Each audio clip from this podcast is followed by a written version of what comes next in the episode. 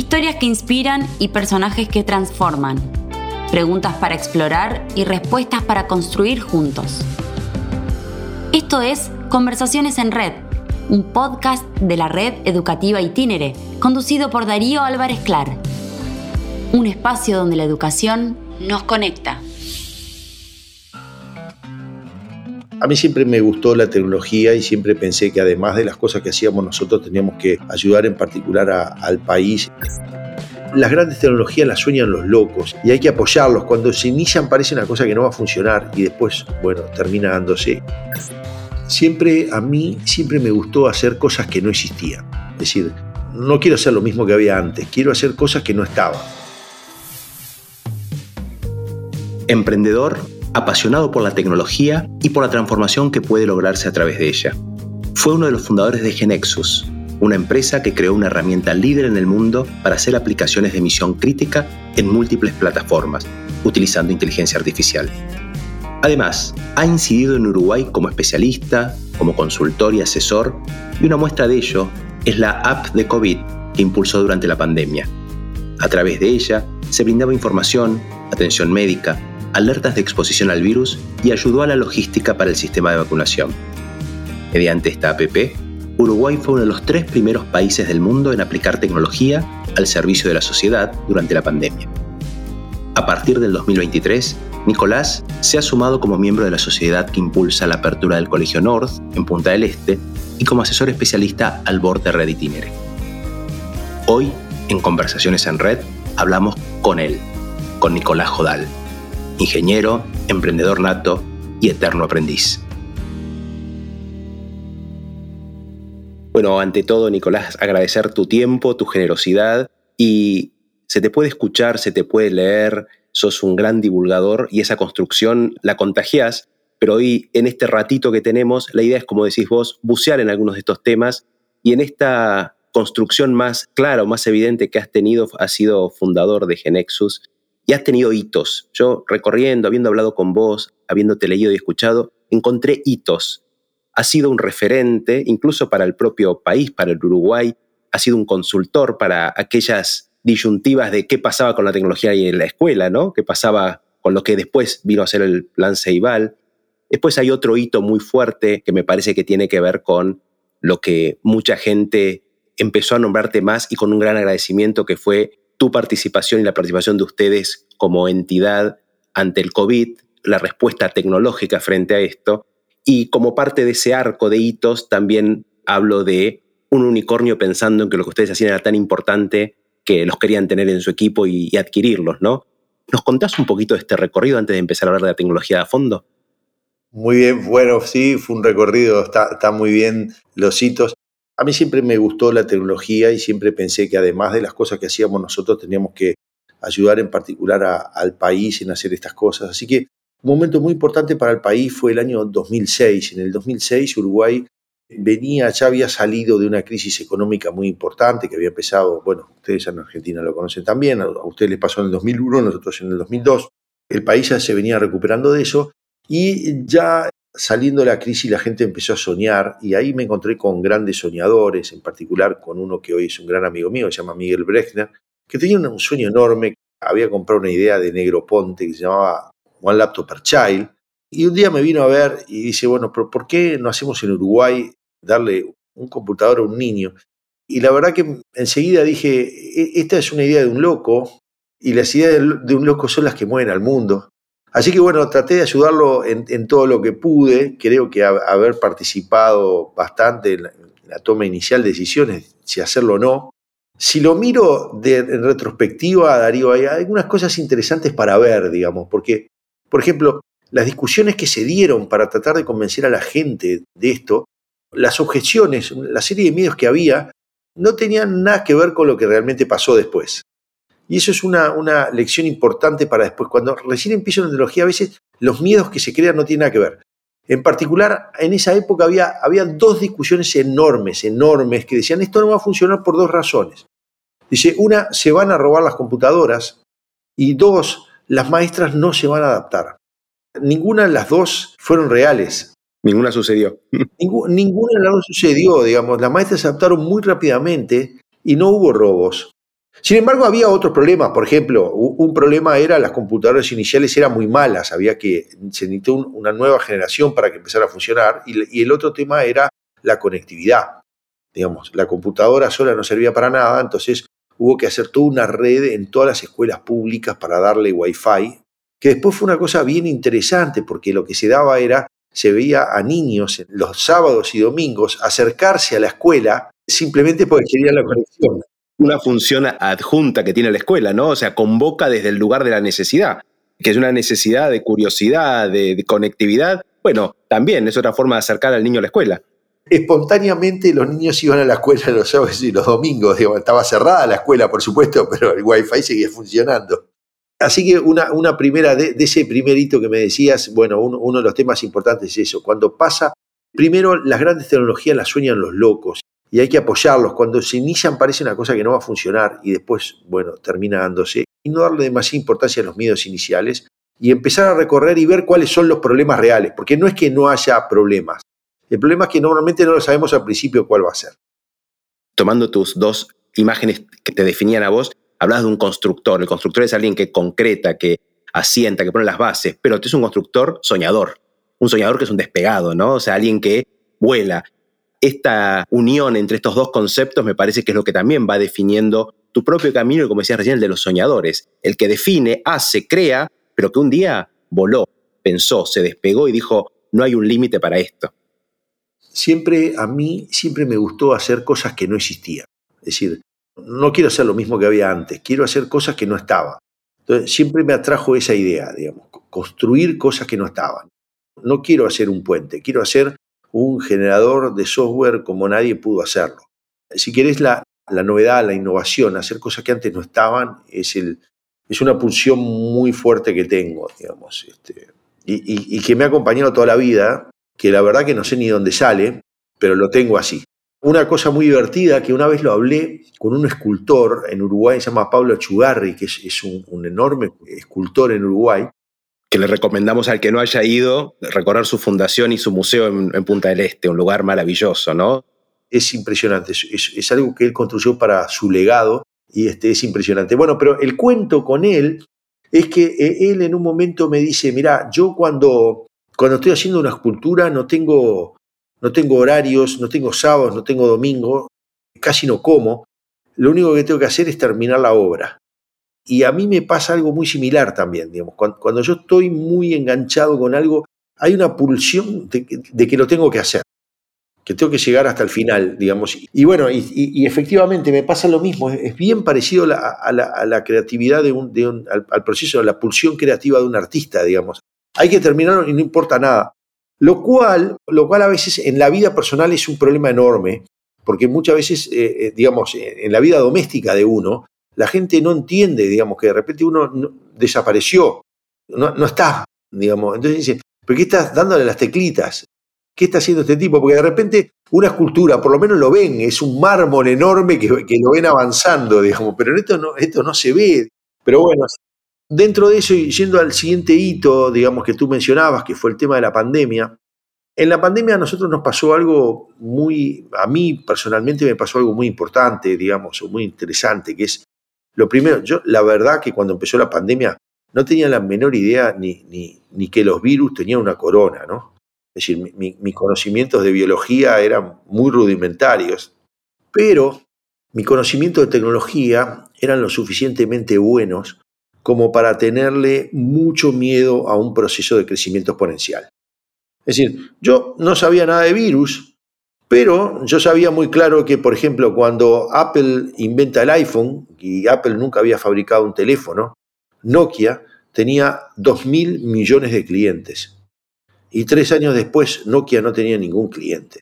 Entonces, este, yo no sabía que los virus tenían una corona, pero yo sé que si hay un proceso que es exponencial, hay que tenerle mucho, muchísimo cuidado. Es decir, la gente en tecnología lo entiende muy bien. Entonces, lo que dijimos es, la única manera de parar un proceso así es, en el inicio. Una vez que se largó, ya es imposible.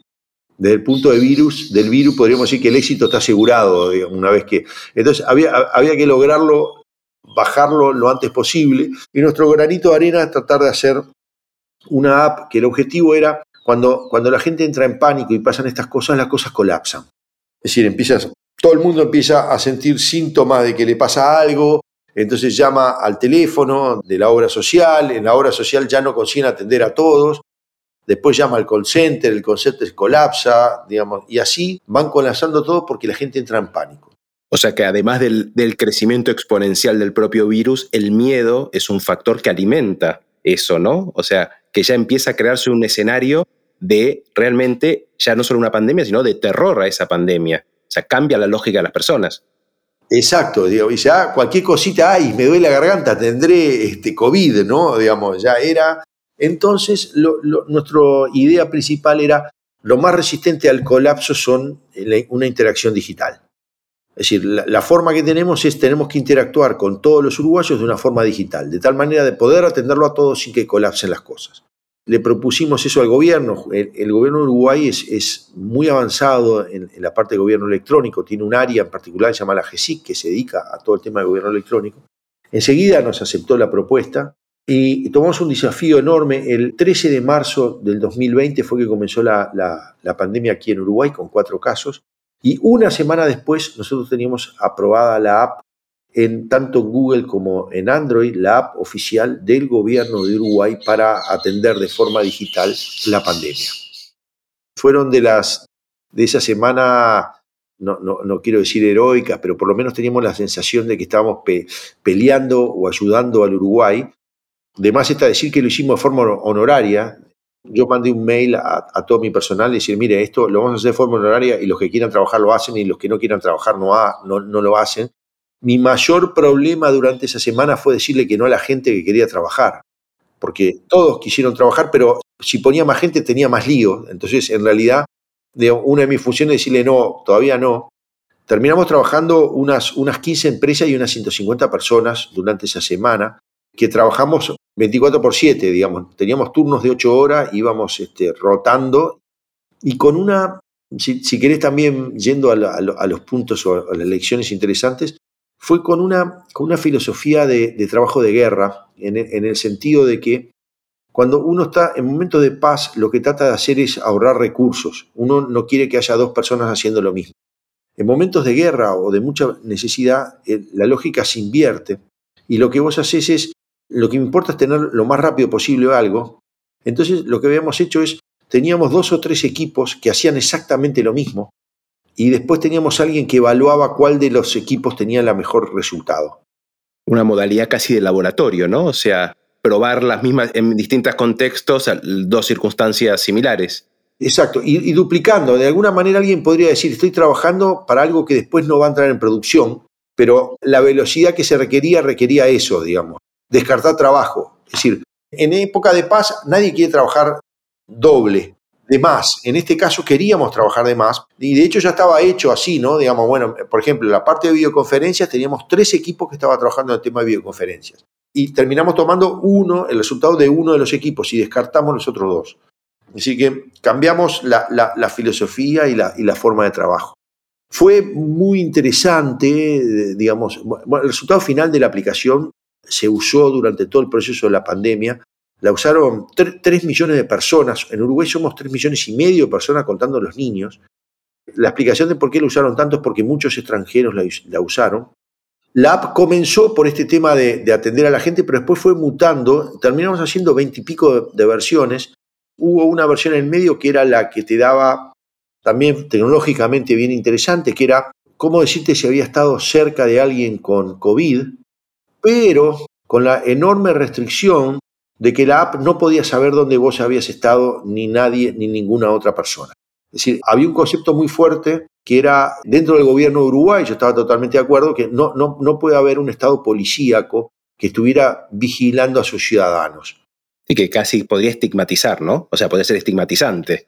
Exacto. Entonces, la idea era, ¿cómo detectarte que tú estuviste con, con alguien que tenía COVID sin saber dónde vos, ninguna de las dos personas estaba. Bueno, afortunadamente Apple y Google trabajaron juntos en esa tecnología y nosotros fuimos uno de los tres primeros países del mundo que la implementó. Tan fuerte fue eso que, que Sundar Pichai, el, el, CEO de Google, y Tim Cook, el CEO de Apple, le mandaron ambos, le mandaron una carta al presidente de la República, Luis Lacalle Pou, felicitándonos por el uso de la tecnología. Qué orgullo, ¿eh? qué maravilla. Y bueno, y después la tercera parte que hicimos fue la parte de todo el tema de vacunación. Cuando ya aparece la vacuna, después ahora había, es decir, los problemas fueron mutando también. Entonces, el problema de la vacuna era todo el mundo quería vacunarse ya.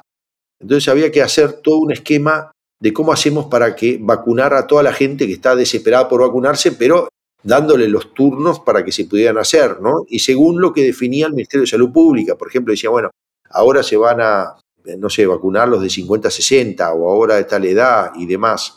Y bueno, así que fue eso. Nosotros fuimos el, el primer país del mundo que hicimos 100% la vacunación digital, en el sentido no se daba ningún papelito. Uno se vacunaba y ya estaba. Y eso quedaba en la historia clínica electrónica. Bueno, así que fue un hito bien interesante. Además del orgullo, digo, tuyo personal, de los equipos, a nivel país, digo, qué difícil mensurar, pero sin duda esto tuvo una implicancia. ¿Cuántas vidas se habrán salvado, no? Porque además de reducir el miedo, la organización, la prevención y la organización de los recursos, sin duda salva vidas. O sea, no sé si esto se puede medir, pero que lo hizo, seguramente lo hizo. Sí, sí. Y el efecto que tuvo en, particular en mí fue algo que, no estaba acostumbrado, que me empezaron a reconocer en la calle. Como yo participé de las conferencias de prensa que anunciaba cada una de estas versiones, y, y acordate, esas conferencias de prensa las miraba todo el Uruguay porque eh, la gente no tenía nada que hacer. Sí, la expectativa de que se iba a anunciar además en cada una, ¿no? O sea, si iba a ser una buena noticia, si iba a estamos, estamos peor, si iba a haber un anuncio que, nos dé esperanza, o sea que la, expectativa era alta. Muy alta y, bueno, y la, verdad que me pasaron cosas increíbles, por ejemplo, la gente me regalaba cosas, o iba a un lugar y no me cobraban, iba a comer en un restaurante y me dice, no, no, usted, no, usted nos cuidó, decía, y también fue una enorme orgullo para todos los que participamos, ¿no? Es decir, todos los que participamos generamos de, alguna manera un espíritu de cuerpo, una, una, sensación de que habíamos este, tratado de ayudar al país en el momento que había que hacerlo, sin mirar absolutamente ni color político ni, ni nada. Lo que estamos era trabajando juntos, defendiéndonos de, de un ataque externo muy, muy difícil como es un virus. Vos hablabas de tus equipos, hablabas de enfrentar la pandemia, hablaste de distintas empresas reuniéndose, vos dijiste mi sesgo ahora como del pensamiento científico, qué importante no fraccionar las áreas de incumbencia y poder empezar a trazarlas. Dentro de la red yo siempre hablo de mesas de trabajo muy colaborativas y complementarias. No podemos hablar de educación si no hay a la mesa sentado un neurocientífico que nos explique un poco más cómo funcionan los cerebros, un tecnólogo que nos diga cómo hacer uso de esto, porque la educación y cada tema en la vida es tan importante que no puede estar solo en manos del experto del área, tiene que abrevar en otras. Tu experiencia, tu reflexión al respecto, ¿te comprueba esto que siempre necesito esta complementariedad del trabajo en red? Absolutamente, digamos. Yo, creo que una de las cosas importantes, y por eso también yo le doy bastante importancia, tiene que haber gente generalista. Es decir, tiene que haber especialistas, pero tiene que haber gente generalista. El problema del especialista, que de repente, y lo vemos mucho en medicina, ¿no? Digamos, alguien que el otro día tenía una discusión con un cardiólogo, entonces me decía una serie de ejercicios que eran muy buenos para mi corazón. Entonces yo le decía, bueno, serán muy buenos para mi corazón, pero en largo plazo va a ser malo para mi columna. Y dice, bueno, pero yo soy especialista en el corazón. Sí, pero yo tengo las dos cosas, le digo.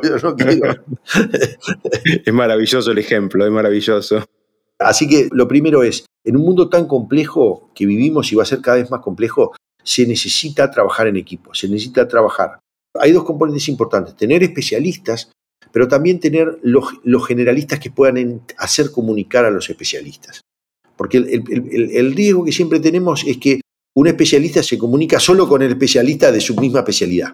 Entonces, tenés que tener de alguna manera un mecanismo de que yo tengo que entender al neurocientífico. Yo no soy neurocientífico, pero el tipo que me habla yo lo tengo que entender. Si no lo entiendo, es más, yo separo a la gente en la gente que la entiende y la gente que no la entiendo. Si la entiendo, para mí vale mucho más. De, áreas que no, que no, son mi área, ¿no? Así que es fundamental tener, tener equipos diversos. Yo lo, tomo, ahora, ahora está muy bien todo el tema de la diversidad, todo el mundo habla, ¿no? Entonces, eh, y tenemos diversidad de género, diversidad de raza, diversidad de religión y demás. Yo lo que digo es, para mí es fundamental tener equipos diversos y la demostración que yo tengo un equipo diverso no es para mí cuántas mujeres tengo o cuántas personas de otras razas o de otras religiones. Mi modo de medirlo es cuántos conflictos tengo en el equipo. Si nosotros no tenemos conflictos, entonces tenemos un conjunto de amigos que la estamos pasando bien y nada más. Y nos autoconvencemos que tenemos la verdad, porque si no vamos a discutir, estamos convencidos que somos unos grosos, unos genios. Exacto, exacto. Y todo lo demás es un conjunto de personas equivocadas. Entonces, yo busco el conflicto. Yo, a mí me pasa, yo lo digo muchas veces, la gente, sobre todo estudiantes, me miran y se ríen, pero yo muchas veces me voy de Genesis muy caliente, muy enojado, digamos, porque, porque tuve discusiones que me dejaron enojado. Ahora, son parte de mi equipo, digamos. Yo sé que tengo personas que voy a, digamos, que van a opinar diferente que yo, pero que son fundamentales para mí. Porque si yo no tuviera esas personas que son totalmente diferentes, de repente yo no estoy viendo un punto de vista que es fundamental. Totalmente. Vos sabés que en eso coincidimos y yo también tengo mis momentos de mucho enojo y de, y de discusión y todo, pero yo creo que la amalgama de eso cuando hay un equipo que es diverso, pero al mismo tiempo confía, hay un sostén.